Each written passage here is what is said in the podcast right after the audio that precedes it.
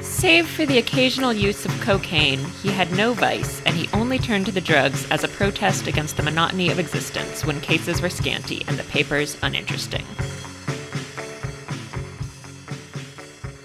Hello, and welcome to Chapter Surfing, the podcast where we talk about TV shows and the books that they're based on. This month's episode is on Elementary. We're going to mostly be talking about the stories that appear in the illustrated adventures of Sherlock Holmes, as well as in um, Elementary Season 1. But we may also talk about all sorts of things Sherlock Holmes related, so expect uh, spoilers from really anything involving Sherlock Holmes. My guest is Sarah Golub, the creator of the Arden podcast. Hello, uh, I'm thrilled to be here, and I feel like I tricked you into doing it. I'm very excited. Uh, I had pretty much no knowledge of Sherlock Holmes before Elementary premiered in 2012, other than like the way that everybody knows some stuff about Sherlock Holmes. Um, that was my first like real reference point. Um, and then I finally read the stories for this uh, this year, uh, and then rewatched Elementary season one with those stories in mind. Uh, Sarah, you you seem to have a long, intense relationship with Sherlock Holmes. Can you walk me through sort of like the order of uh, what Sherlock Holmes things you consumed? Uh, yes, I think in middle school or early high school, um, I had a friend who really liked the stories, and so uh, I read the stories because of her. Uh, I'm not quite sure on the timeline, just because I knew that friend for a while. Um, but yeah, I started with the original stories. Uh, like just one of those like f- all the story volumes, and I just like started from the beginning and just kept reading, and I got about halfway through in high school. Um, and then I was kind of like, yeah, that should do it, because uh, there's so many guys. that sounds like I gave up. That was like thousands of pages. There's uh, four novels and 56 short stories, so it was quite a lot of text. Um, I really, um, in high school, I was also completely obsessed with the television show House MD, which is very loosely uh, Sherlock Holmes adaptation. I liked the Robert Downey Jr. films. Uh, I have um, an antagonistic relationship to the show Sherlock, um, which I uh, am uh, it's the only it's one of the only things I've ever professionally hated. Because uh, I was uh, I I co-wrote and helped edit a video essay uh, called Sherlock is garbage and here's why, which um, uh, millions of people have seen. what was that for?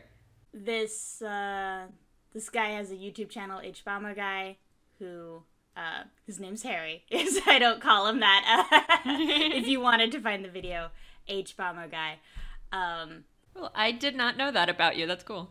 He does. Yeah, he does video essays, and um, one of them was about uh, Sherlock Holmes and Steven Moffat's writing, kind of in general. Uh, and I contributed to that.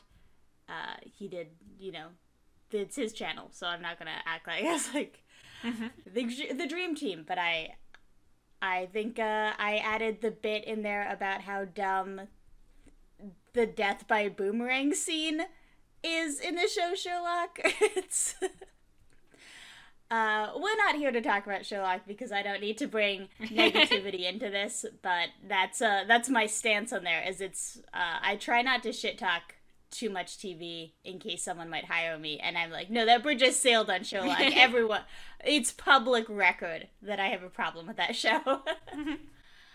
um, yeah, and then I watched Elementary when it came out, and I've watched the whole all seven seasons. And then when that wrapped up last year, I was like, well, now there's this huge void in my life because I've had this procedural for seven years. Uh, I guess I should start rereading the stories, and then I proceeded to reread literally the entire Sherlock Holmes canon. And then quarantine happened, and I was like, well, I guess uh, we're gonna need to do some comfort obsessive behavior. So I got back into getting back into the Sherlock Holmes stories. that was so long. I like them. Just cut right to this. I like. Yeah, 'em. one of the things um, that I w- want to talk about with this podcast is how I think it's interesting that two people can kind of watch almost a completely different show based on if they have like prior expectations of it um, or not. You know, like just watching like this is a pleasant procedural on CBS versus like having strong feelings about like how these characters should be behaving um, and stuff. So I'm glad that uh, I got someone who watched the stories and had strong feelings that about them before Elementary came out to compare with. Um, so I want to start by talking about like differences between them, and um, I feel like obviously the biggest difference is Joan Watson, the Lucy Liu character. Um, so how how do you feel about that sort of? If you want, like starting with um, I assume you heard like announcements about it before the show actually happened. So like how did you feel about the idea of a Joan Watson and then the actual execution? Um. Yeah, definitely with what you what you were just saying about you know the different expectations people were bringing into the show depending on how much they knew. Uh, at the time of Elementary's premiere, it was um, shortly after Sherlock became like a big hit on the BBC, and so a lot of people um, felt like it was kind of like like a ripoff or like a cash grab kind of thing, and they were very defensive of like you're just going after Sherlock's success, and I and undoubtedly when someone walked into a pitch meeting and they were like, so we're gonna do a Sherlock Holmes story. I'm sure that part of that actual crunching the numbers thing was like people like Sherlock Holmes stories because there's this successful thing. But it also wasn't very far after the Robert Downey Jr. movies, which were hugely successful, and there's been so many Sherlock Holmes TV shows. um, so there was a lot of pushback from a lot of people at the time because they uh, were being uh I think I think they were on the wrong side of history. But like I, I understand that if you love a TV show and then like CBS does a procedural version of it, you'd be like, What? right? yeah, like the, if CBS was like, We're gonna do Legends of Tomorrow, I'd be like, Don't do that.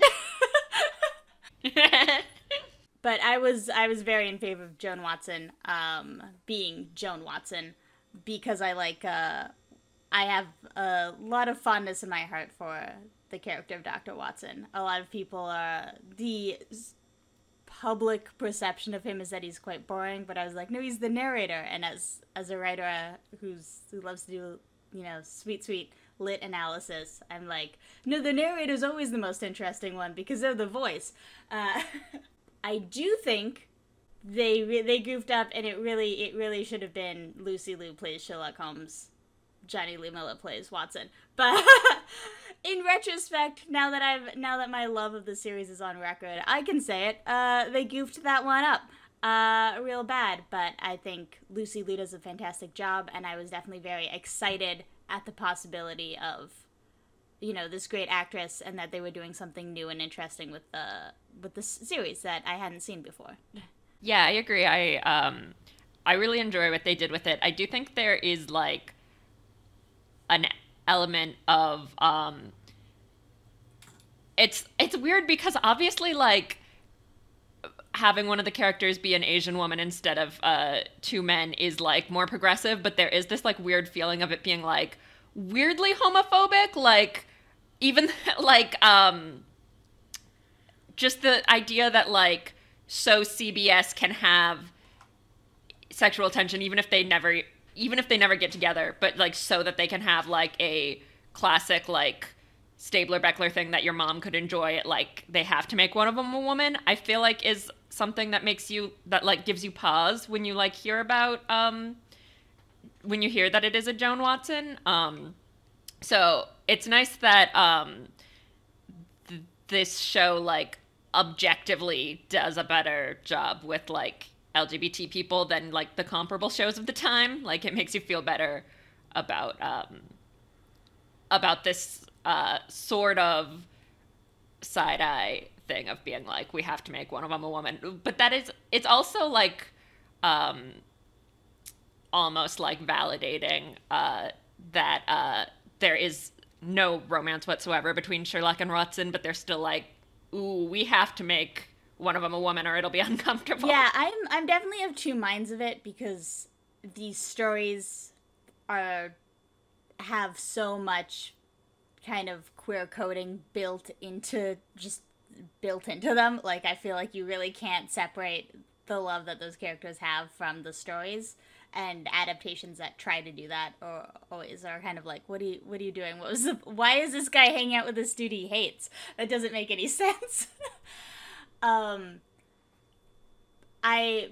but i think because they never actually have um anything sexual happen between joan and sherlock in the series um it's almost it almost feels like some sort of like control group in a weird way because like um spoilers for the rest of elementary um it goes for seven seasons and they um they say that they love each other.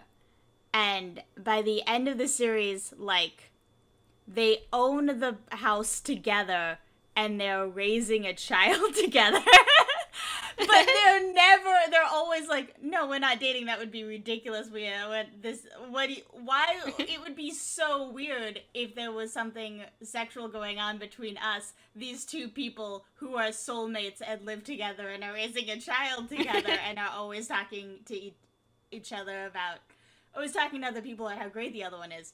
That would be what are you talking about? It seems like you're making stuff up and i feel like it is kind of validating to be like yeah, no, that's what all these other adaptations sound like. That's that's how crazy. Yeah, the ones that are like, ooh, it would be weird if they were together to have one being like, no, okay, if Watson was a woman and they did exactly this behavior, you would be like, seems like they should be getting married at some point.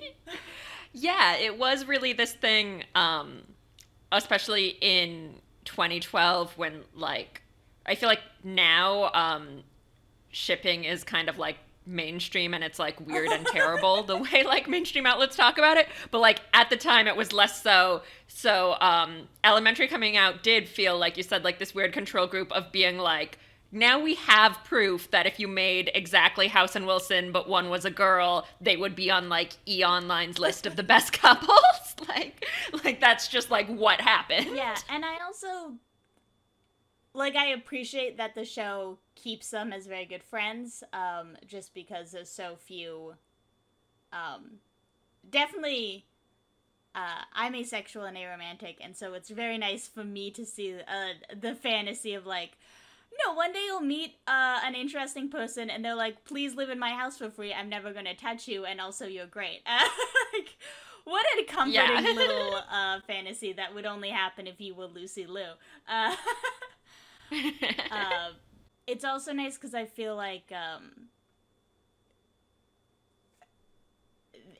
the closeness between uh, Holmes and Watson, because they're two men and because we live in a homophobic society, is always kind of this joke. Um, not always, but like a lot of a lot of people when they like do a Holmes Watson thing, they like either feel like they have to like really pull back from it or they like make fun of it. Like there's lots of parody stuff where it's not, you know, uh, if if there's anything gay going on, it's it's a bit, or they have to be very clear that like, no, no, no, no, no, we're straight men, and that straight men are cool or whatever. Uh, so it's I feel like by making Joan a woman, it was a way to show this very nice tender intimacy between them that without ever making it like a punchline. Um, and I also I, I definitely think it would be much better if there was two men and they just had that relationship and it was never made a punchline. Um, but I I see again like in purely a control group thing of being like since there are so many versions, this is a version that exists. It was nice to not have to see them pull back from like as if if Joan took his hand in a tense moment to have it be like a a thing. no, yeah, that's it. Would have been real neat if it was Joan Watson and Natalie Dormer and they were Holmes and Watson. Jonny Lee Miller was their friend who could also be in the show because I do like him, but that's it is a shame. Yeah. so as far as the uh, the Joan Watson character, I feel like um, when I read the stories, I personally felt like um, the John Watson character is pretty different, uh, mainly because there's just so much of like Sherlock doing his Sherlock thing where he's like, "No, I noticed this, whatever," and um, Watson just like flipping out and being like, "You are so smart. I could never be that smart. Holy shit, you're so so much smarter than me." And I feel like um, they, uh, with good reason, felt like they had to pull back from that a little bit and be like, if this is gonna be an Asian woman, she should probably not constantly being be like, "Oh my god, you look so much smarter than me. I could never have figured this stuff out." Yeah, it's I personally like that uh, in the original stories, uh, Watson is just straight up, straight up a himbo. Just he shows up. yeah. Uh, he does nothing, absolutely nothing, except that sometimes he'll like hit a guy, and uh, Holmes is always like, "I couldn't do this without you. Thank God you're here."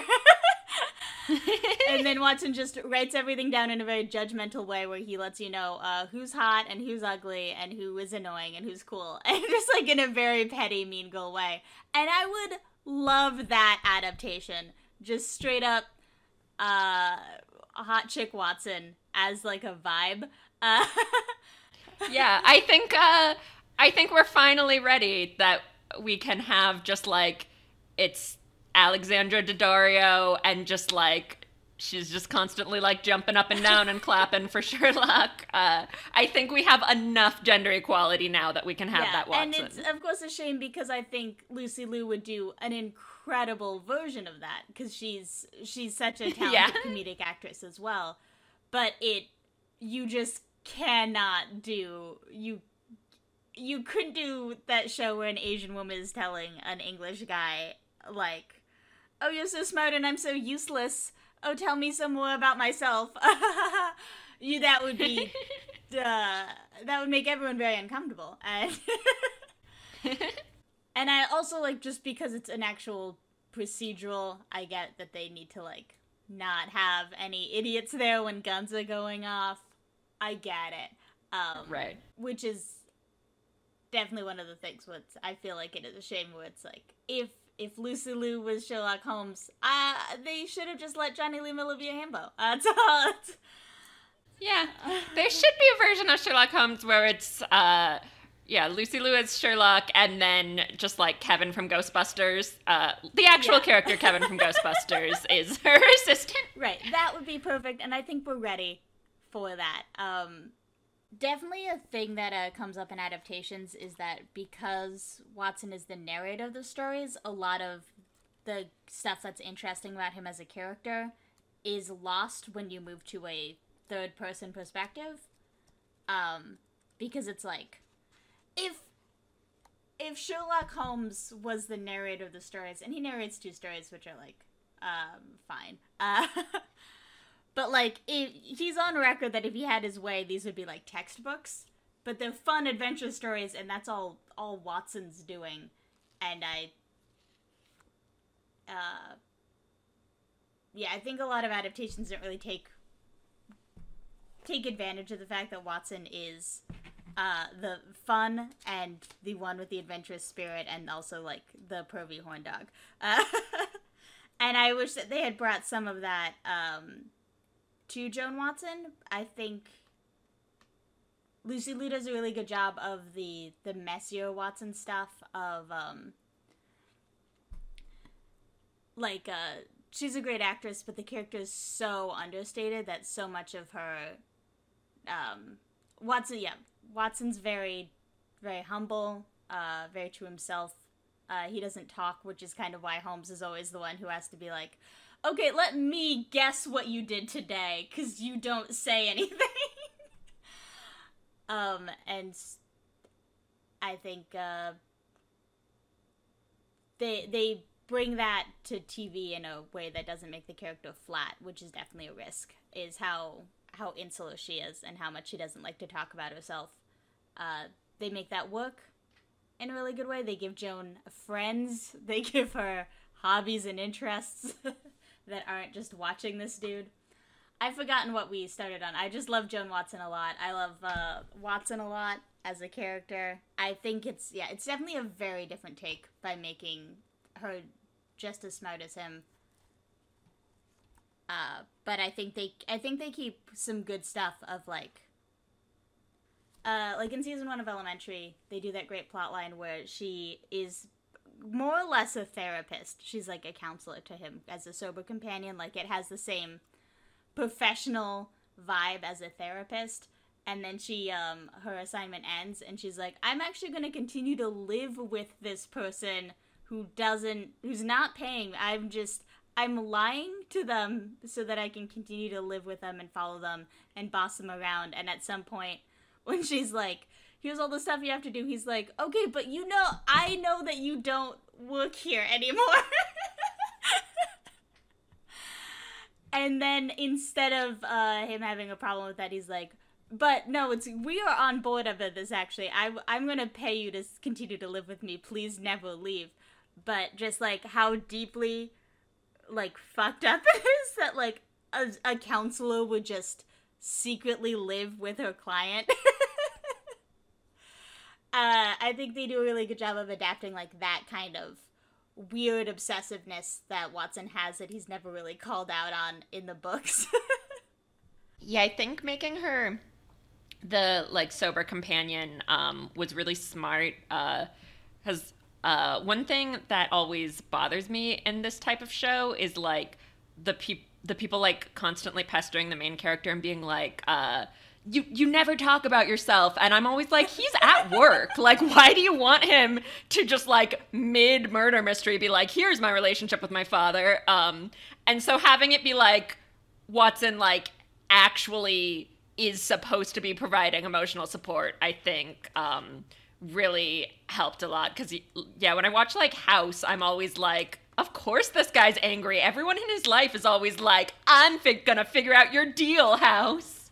Oh yeah, that's uh I think yeah, I think that was a really good choice, especially yeah, the thinking my thoughts. Okay. Uh, a thing I like about the original stories is all just like the fucking gall of Watson to show up at these crime scenes and just like, you know, your husband's murdered and then these people come in and it's like and who's this guy? And he's like he's just followed me around.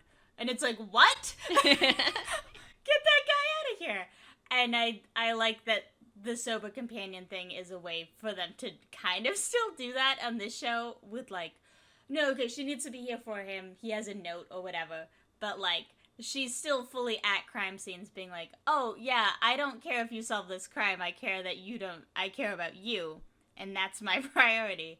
And it's a way to adapt that kind of fun thing of like all he gives a shit about is solving the crime and fig- you know figuring out the puzzle and she has this different operative that she's bringing to the table. Um, all right, so let's talk about some of the supporting characters. Um, I wanted to ask you: Are any of the like detectives they work with, uh, Bell or the other police, are any of them Sherlock Holmes characters or are they all original?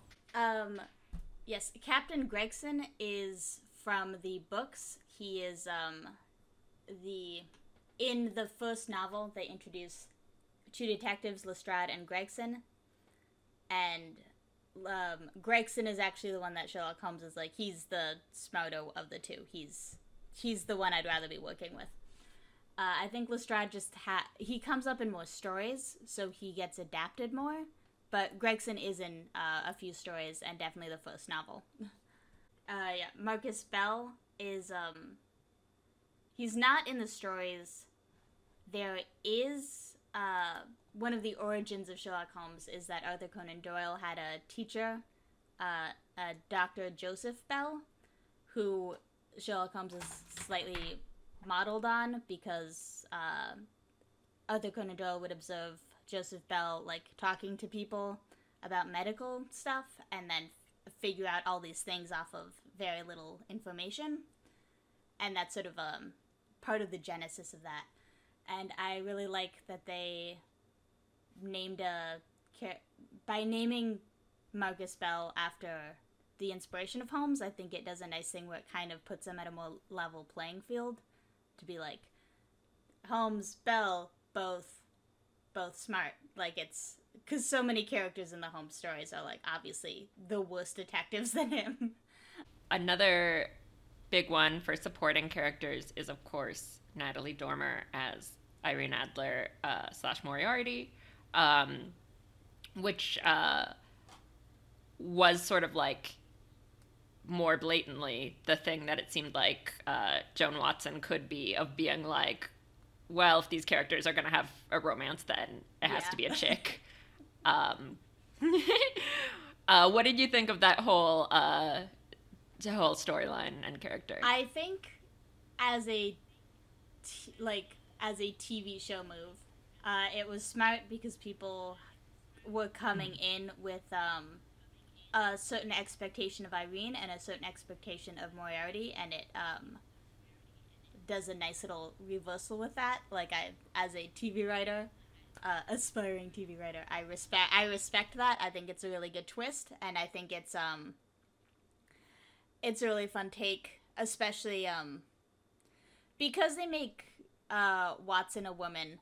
There is, of course, still the kind of the power dynamic of like yeah, but Holmes is the smart one, so by making Moriarty a woman, it is uh, Moriarty is Holmes's intellectual equal, uh, in even like in the stories in the public perception. So I think it's a nice um, it's not just uh, we'll give we'll give women one character. uh, I don't. I'm not crazy about it from an Irene Adler perspective because adaptations are always trying to make Irene Adler a love interest, and she's not, and the stories could not be more clear on this. It's it opens with the the story opens with uh, Watson being like, and I cannot stress this enough. He doesn't like. oh yeah, no, okay, yeah. Um, in his eyes, she eclipsed the predominant of the whole of her sex, it was not that he felt any emotion akin to love for Irene Adler. All emotions, and that one in particular, were abhorrent to his cold, precise, but admirably balanced mind. Like, that's the first paragraph of the story. And then the actual content of this story of a scandal in Bohemia is that uh, Irene Adler's uh, ex hires Holmes to get back um, an incriminating photo she has of her and the ex. Uh, Holmes puts on a disguise to get into her house. Um, they interact while he yeah he's in a they they interact while he's in a character. He puts on a different disguise and he attends her wedding, and then she runs off with her new husband very happily, and that's the entirety of their interactions, which are they never really talk face to face as each other, and she marries someone else for love at that time. Like she she ditches a king to be with this other guy because she likes the other guy better. And then a bunch of fucking nerds read that and were like, oh, she probably really wants Sherlock Holmes. And it's like, no, she seems like she's uh she's banging kings and shit. I think she's fine.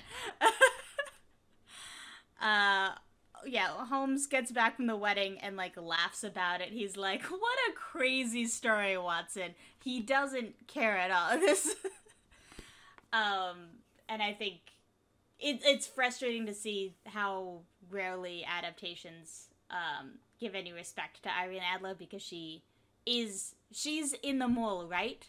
In this situation, like Holmes is like, "Oh, I assume that she was this conniving." Uh, temptress, backstabber, blackmailer, and actually sh- it's her ex that sucks, and she's just trying to live her life, and uh, I shouldn't have gotten involved in the first place.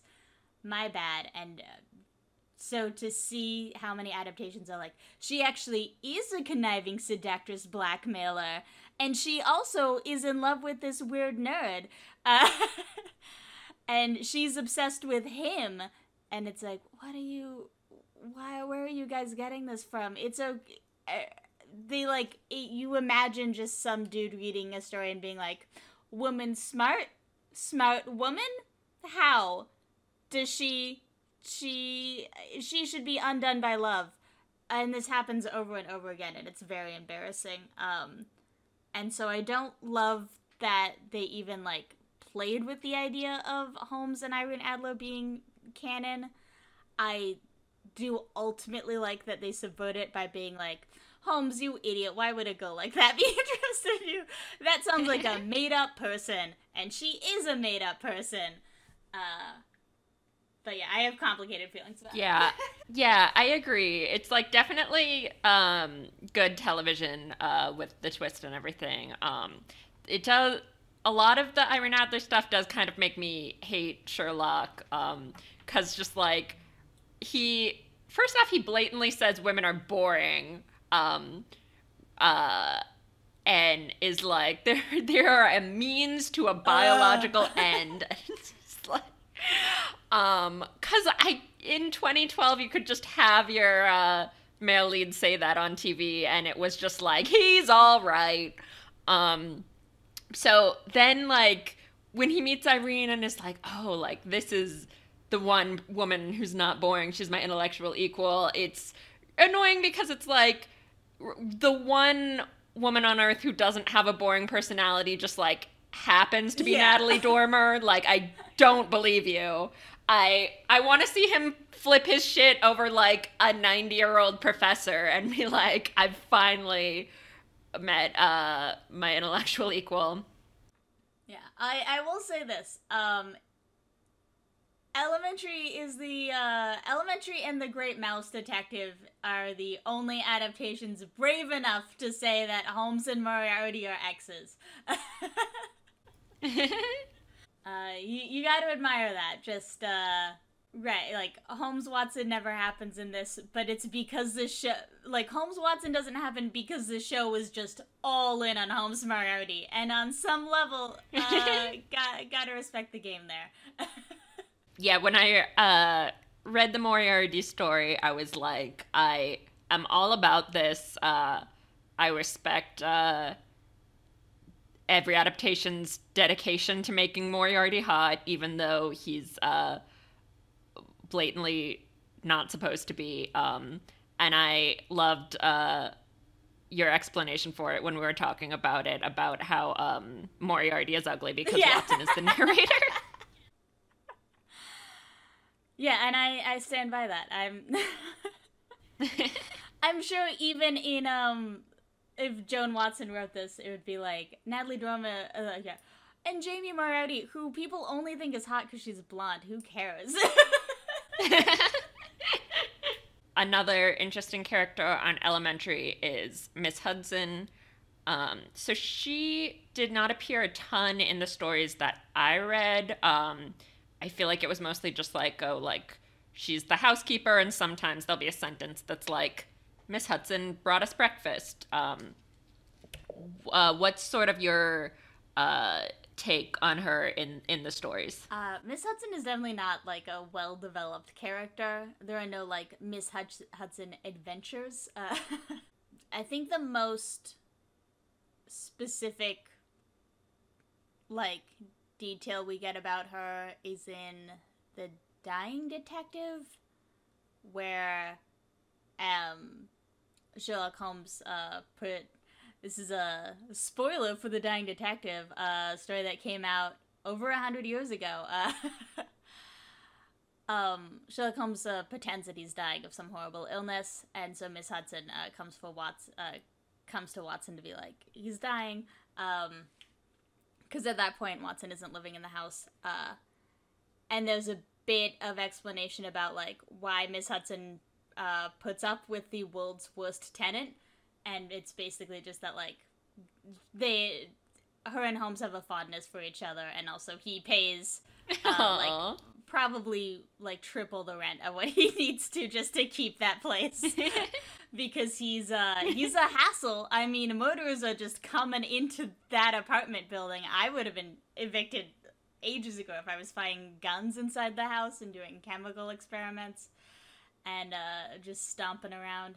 But that's kind of it. It's just, just sort of there to be she's part of the atmosphere of Baker Street, but she's not like a person. So I think uh, adaptations can really just do whatever they want with her. I uh, really like what they do in Elementary, except that uh, they don't actually have her in that many episodes, which I think is a waste. yeah, it is a shame that it's only like three episodes. Um, so in Elementary, she's played by Candis Cayne, who is an actress um, I find really interesting because she's a trans woman who is getting um, significant network TV roles, um, like at a time when that didn't really happen, but it was like also at a time when like that didn't like make the news and like get headlines. So there's this weird thing where um, I feel like actresses who were in TV after Candis Cayne became like bigger names just because we're like paying attention at that point, and a lot of uh, people were like, "This is just probably yeah. the first time that a trans actress has been in a lot of stuff." Um, so it feels like this weird. Um, like she almost got screwed over for getting prominent parts too early. Yeah, definitely. Like, yeah, when she was on the show, I was like, I I've seen her in some other stuff before this. Like she was just making her TV rounds like any other actress would. yeah, there's there's definitely some uh um. not even much of this, but like the fact that on Elementary they need to do the exposition where Joan is like, and we both know that she's, and it's like, yeah, good. it's yeah, it's very awkward because um, uh, Sherlock explains that Miss Hudson is the the muse for a bunch of uh, prominent men, which fucking rules. I want that spinoff. Um, and then Joan is immediately like, uh, "Don't they eventually notice?" And it's just like, "No, Joan, come on." Yeah, it's uh, one of the things that is uh, always weird to me about adaptations is that they always make Watson the prude, even though like Watson is the one in stories being like, check out how hot that person is, and Holmes is like, could you pay attention to this murder? Uh,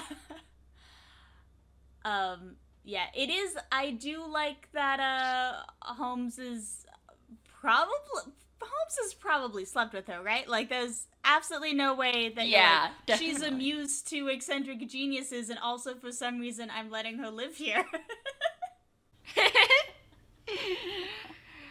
yeah, it is. Um, that is probably the one element that makes me wish this was like an HBO show um, from five years later, because then we definitely would have gotten some some Holmes Hudson makeouts, which would have been yeah. crazy hot. Uh, huge missed opportunity. They're both unbelievably and also, attractive. I I think we deserve the adaptation when nothing happens between Holmes and Watson, but Holmes does canonically sleep with Moriarty and Miss Hudson. yes. Just just making the rounds of all of the other uh, notable side characters.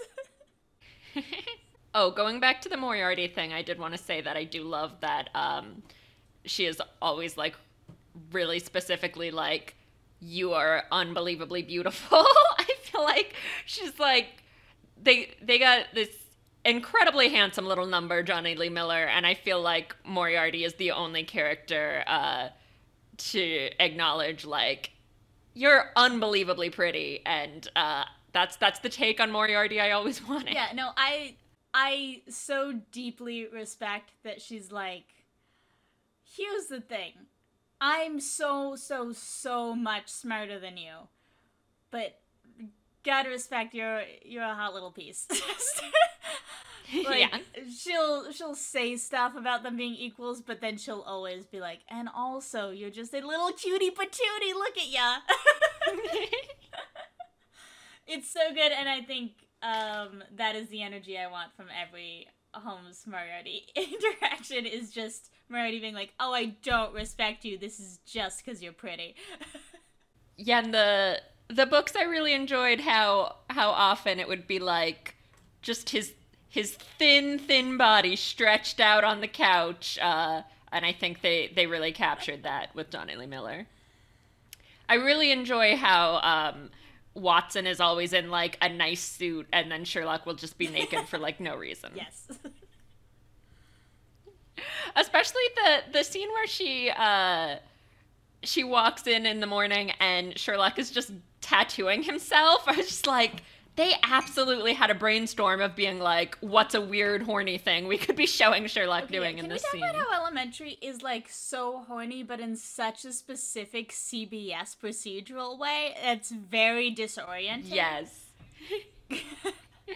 yeah, it reminds me of um I feel like most uh like most CBS procedurals, I guess like not the good wife, but like most of the detective stuff like NCIS and CSI and stuff is like pretty actually like pretty like ugly and um visually uninteresting. Um Elementary reminds me a lot of like um US USA shows like White Collar and Suits. Um 'cause it is just like everyone is crazy beautiful. It makes New York look actually nice instead of disgusting. Um, the clothes are really, really amazing. I feel like it's one of the only shows I've seen do like casual wear really well instead of like just nice suits.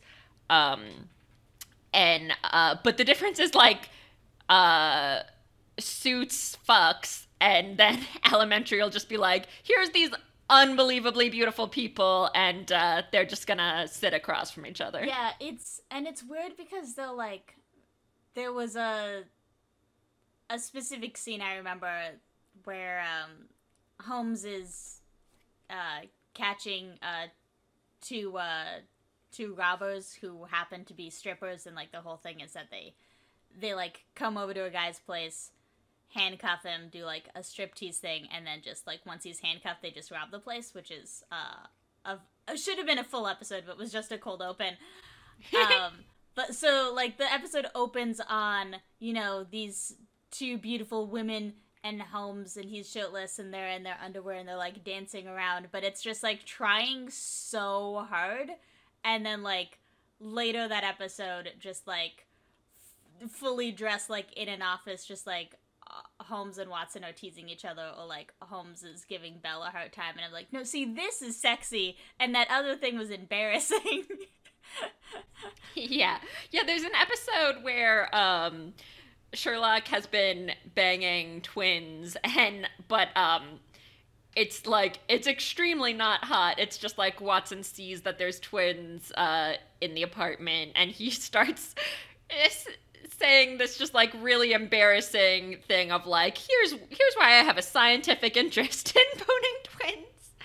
Um but I like that it it almost feels like um like when you read the Sherlock stories, there is that element of sort of being like, I'm only reading this because of how much these guys are going to kiss, but they're not going to kiss. And I like the idea of bringing that same energy, but to like teasing people who want to see like attractive heterosexuals kiss. That's fair enough. I think uh, that hadn't occurred to me, but that's valid. Uh, uh, elementary classic straight baiting. Uh, uh, yeah, if uh, let's talk a bit about the the creative decision to make Sherlock Holmes a man in this, because that's I I think a lot of attention is goes into adapt making Watson a woman.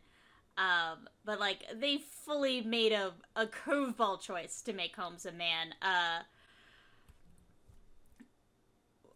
mostly, uh, it does kind of bother me. Like in in many ways, I feel like Elementary is a is a House adaptation and not a Sherlock Holmes adaptation because he's so similar to that um, to sort of the Gregory House model as opposed to the original stories.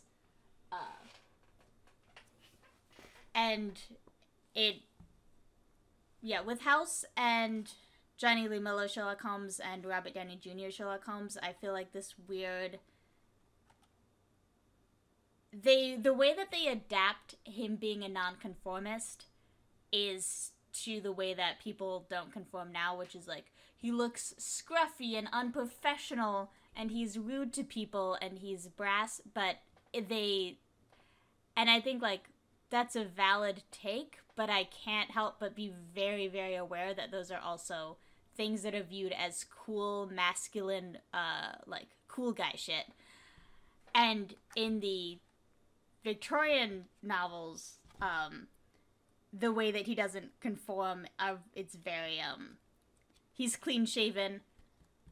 He's eccentric. He's theatrical. It's uh like besides even just the queer coding of it all he's just like not interested in like conforming to masculinity as a concept. Like he's he doesn't respect men who are like obsessed with chasing after women.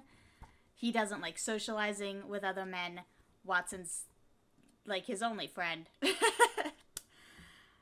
Um he, yeah he just doesn't care about uh seeming and he like yeah he is tough and cool and smart but he like he doesn't give a shit about seeming tough and cool and smart and i wish that there'd be an adaptation that actually adapted that to him coming off in a more like i like i think um there should it would make perfect sense. Like I I would fit perfectly in with this character if he was uh, if we had a non-binary sherlock holmes um like I mean, yeah, we should get a gay Sherlock Holmes, but like even spiritually a gay Sherlock Holmes, it's like he just doesn't he doesn't give a shit about seeming masculine. It's not part of the books at all. He is uh like he's tough and whatever, but like he doesn't give a shit about that stuff. And to have uh and they keep making these adaptations where it's like he's got tattoos and he uh he beds a bunch of women and it's like that's not his deal. yeah, that is a really good point of being like, he doesn't care about fitting in with society. That's why he loves rock music and has a motorcycle and is like Yeah. a handsome guy. it, yeah, it's a little embarrassing that it's like this is a straight man's opinion of what not conforming looks like. Sherlock Holmes should be a guy who got beaten up in high school. Just that's the vibe. Would you say that Monk is a better adaptation? uh yeah, I think Monk like yeah, his his fussiness there is like a really good um like he's like nah, I'm in my world and you guys can just deal with me in my world. uh and it's also I think um a shame because I think like Watson should be the one who's like yeah, I'm the I'm you can still do all that cool guy shit with the Watson character. that would make sense. And they're like, no, no, no. Oh, Sherlock Holmes is cool, and so he should get all the cool guy shit. And it's like, ah, guys, you just need to deal with the fact that Sherlock Holmes is a theater kid. He's a theater kid and a nerd, and you just need to accept that about him. You need to accept that you respect a theater kid. I know it's tough. yeah, that is a good point. That that would be such a charming uh, adaptation if Watson was like a big lacrosse player who was just constantly just like freaking out over this nerd because he's smart. yeah, and that's just the books.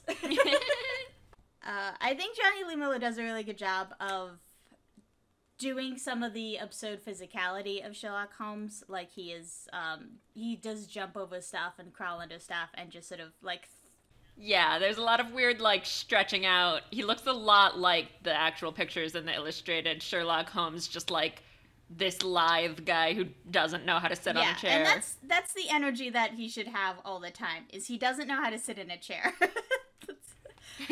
I love that the illustrations are so clear about that because I know in my heart that he doesn't need, know how to sit in a chair, but to actually have the illustrator be like, yeah, in in like 1890, be like, no, yeah, no idea how to sit in a chair, just crawling around the ground. That's that's the energy he should always have.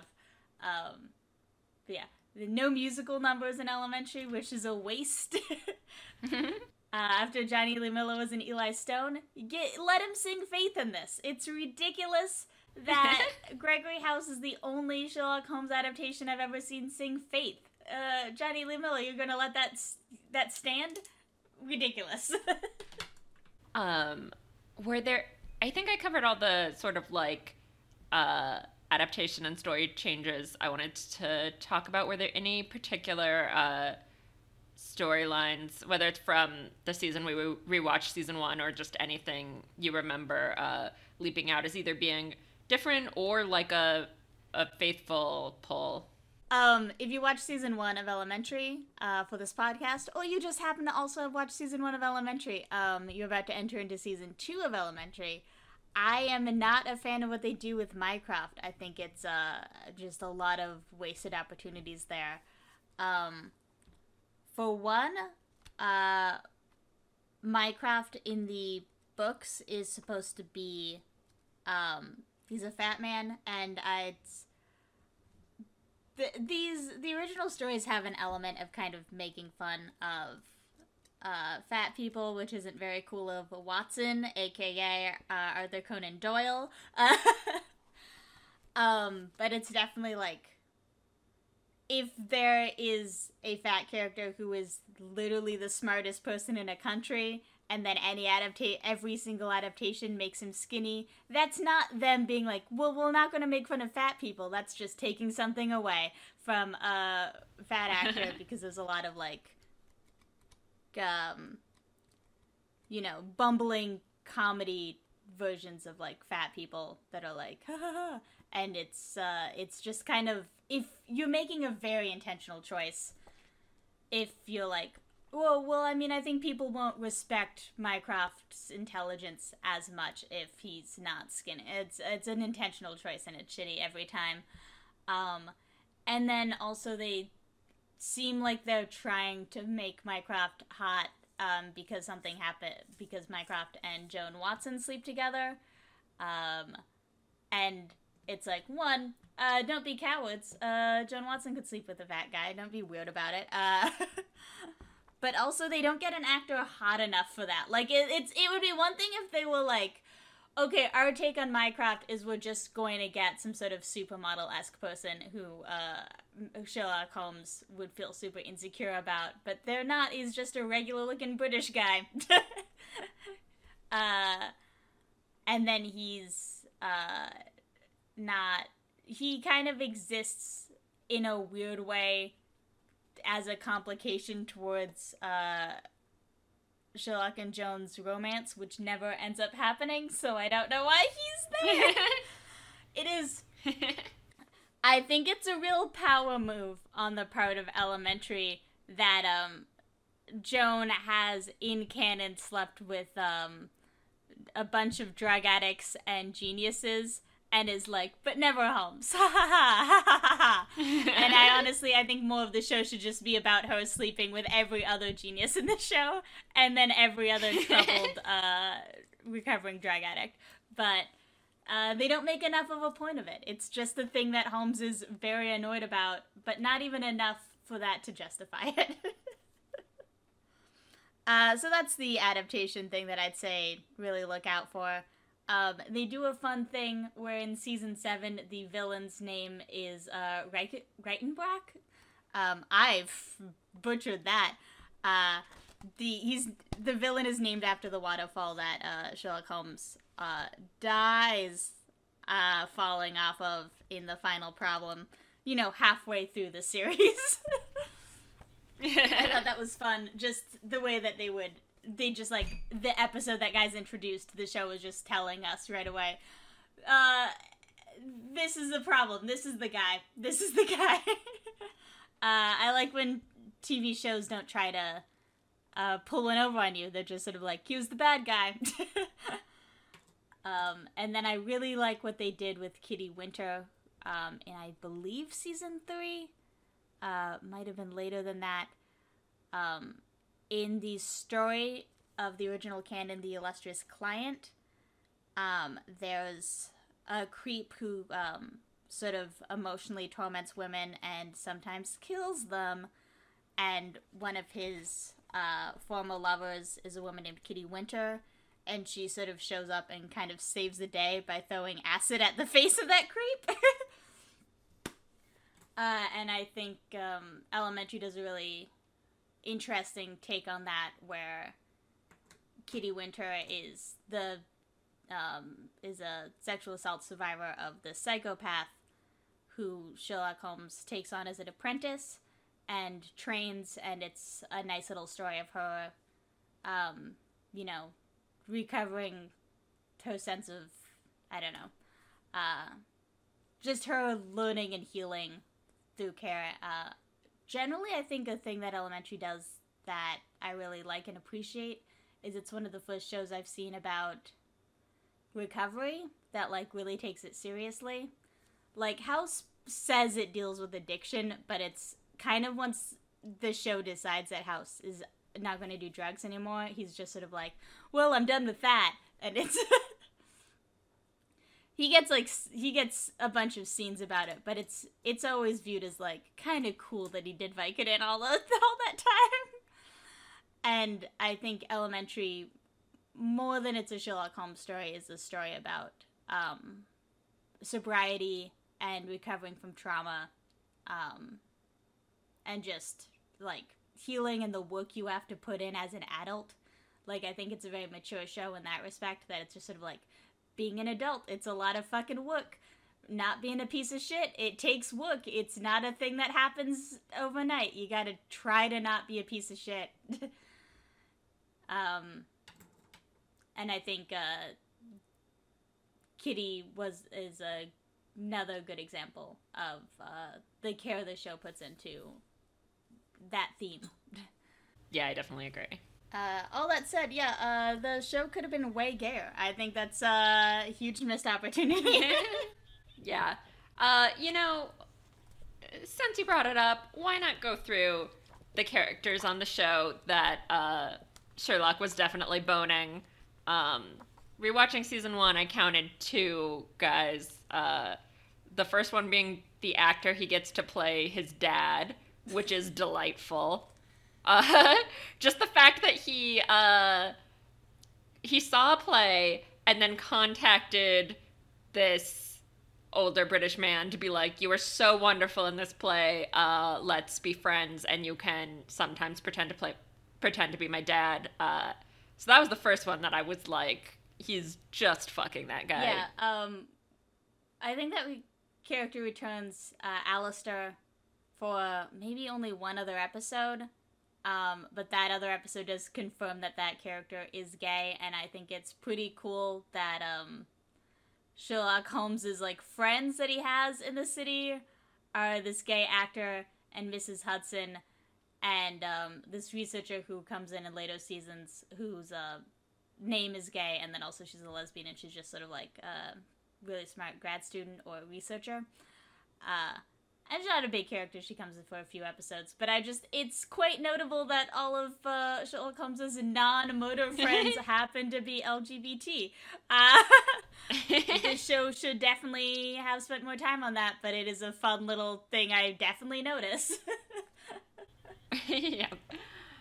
Um, and then the other guy that I was like, he definitely boned him is uh, Rhys, his former drug dealer. Um, there was just like a lot a lot of emotion in that episode a lot of rhys being like i believe in sherlock holmes i believe in him um they're too uh they're they're always showing uh, Sherlock with attractive young women and are too cowardly to admit how much he wants an older British guy to say yeah. he's proud of him. Um, Rhys is introduced in that episode because he's um, let himself in a Holmes's house and then took a shower and then just walks around naked and then Joan comes out and is like, "Why is there a naked man here?"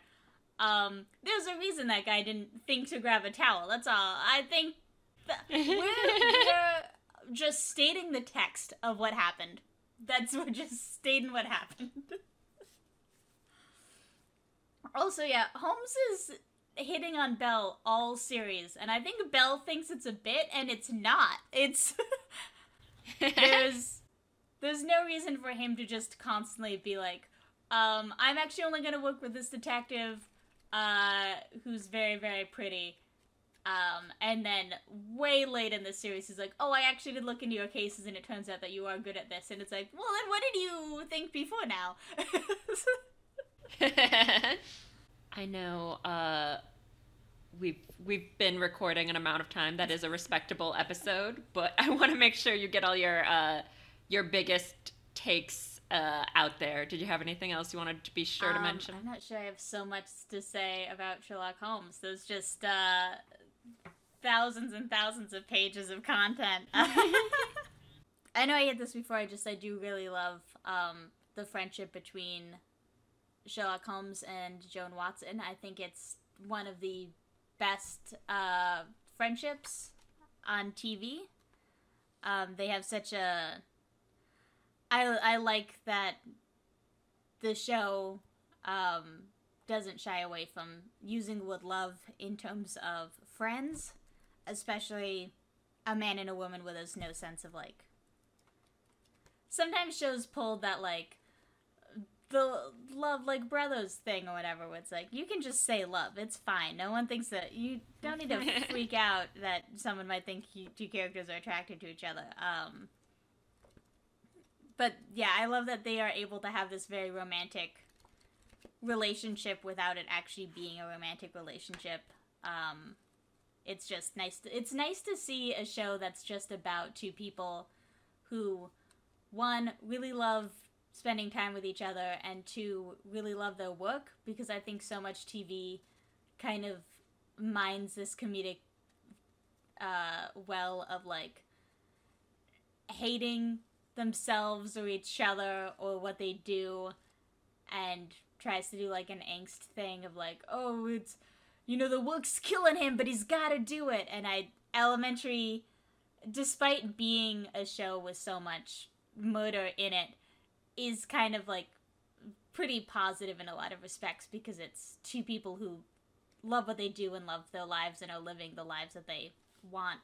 And it's just really uh, nice to see. And i think it's a really accurate adaptation of the thing that i really that i love about the books which is the friendship between holmes and watson and also the fact that they um really they're both just wild about murder They're so into murder. They're both so horny for murder in the books, and I uh, you love to see it in a live action show.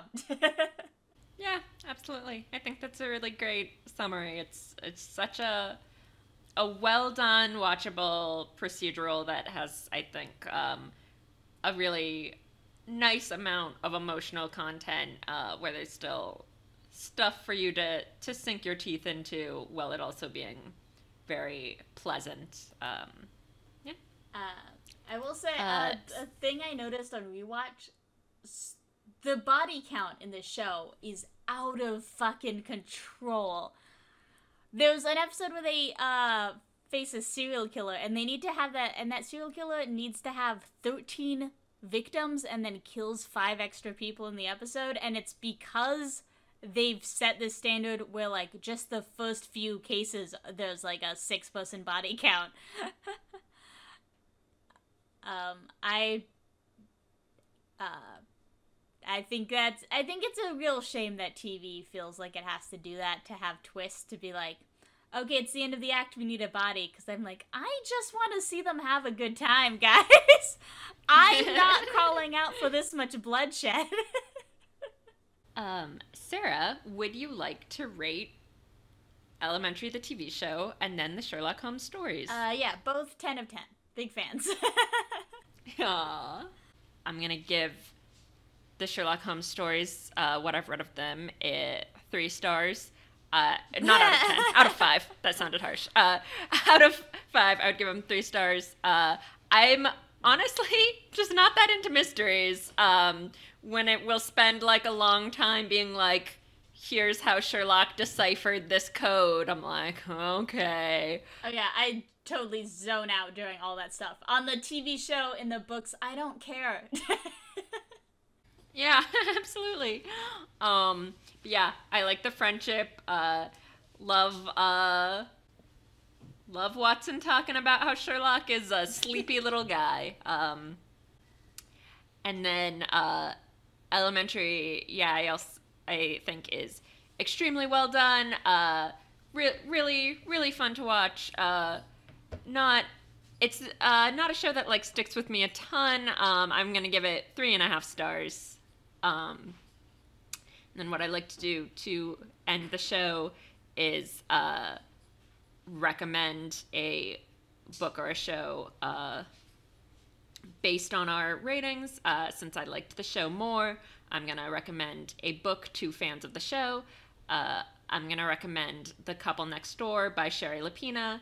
It's uh, the kind of paperback bestseller mystery that I think is pretty much the equivalent of a CBS procedural. Uh, it's about an attractive young couple and is a mystery with um, some good, satisfying twists. And I think everyone would really enjoy it.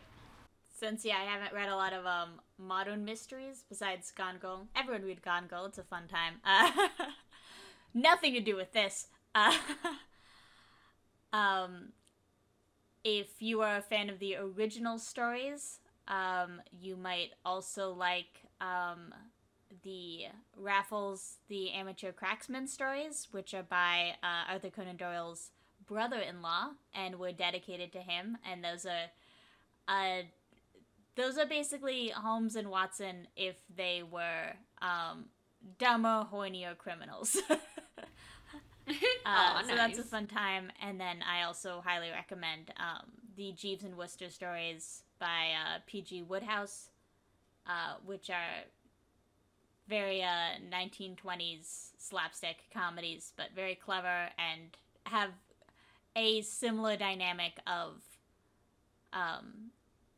a kind of hapless, clueless narrator and their genius friend. Nice. Uh, great Rex. Uh, great having you on. Uh, Arden season two is out now. Would you like to give it a Oh, little yes. plug? Uh, me j- having just said I, I zone out of mysteries. Uh, Arden is a audio drama, uh, which is another way of saying a fictional podcast um, about a detective and a journalist who solve cold cases together. Um, it's a little bit of a queer rom com, little bit of a true crime procedural. Uh, if you are a fan of uh, gay detectives, we got you covered, man. We got you covered. um, Arden season two out now. Uh, Lenny, you were right on Arden season two. Would you also like to plug it? Yes, um, I wrote a couple episodes of it. Uh, listen to all of them. Hell yeah. all right. Uh, thanks for listening, everybody. Uh, you can subscribe to the Patreon to get episodes early. You can follow at Chapter Surfing on Twitter. You can follow me at Lenny Burnham. And uh, also follow Sarah at Sarah Golub. Yeah, um, you can honestly just search for Sherlock Holmes, and I'm sure one of my recent tweets will just show up. Yeah. uh, thanks so much for being here, Sarah. Thank you so much for letting me talk about Sherlock Holmes for an hour. A thing people uh, allegedly human me to do, but oh, I, I could go on. could go on.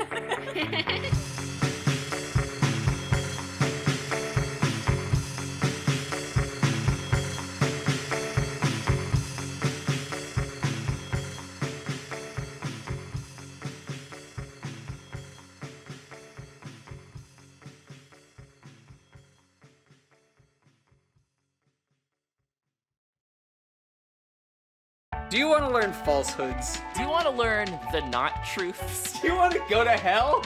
Join Eric McAdams, Alea Lockney, and Liam Sr. as they go to hell. We Are Experts is a podcast on the Major Cast Network. Each episode, we take a topic we know nothing about and speculate wildly till our heart's content. And then they sort of learn a little bit about the real topic at the end. But not too much. Just a little. Tune into We Are Experts, wherever you get podcasts, whenever we feel like posting it. Thanks for listening to the Major Casts Network. Stay fun, stay nasty, and stay major.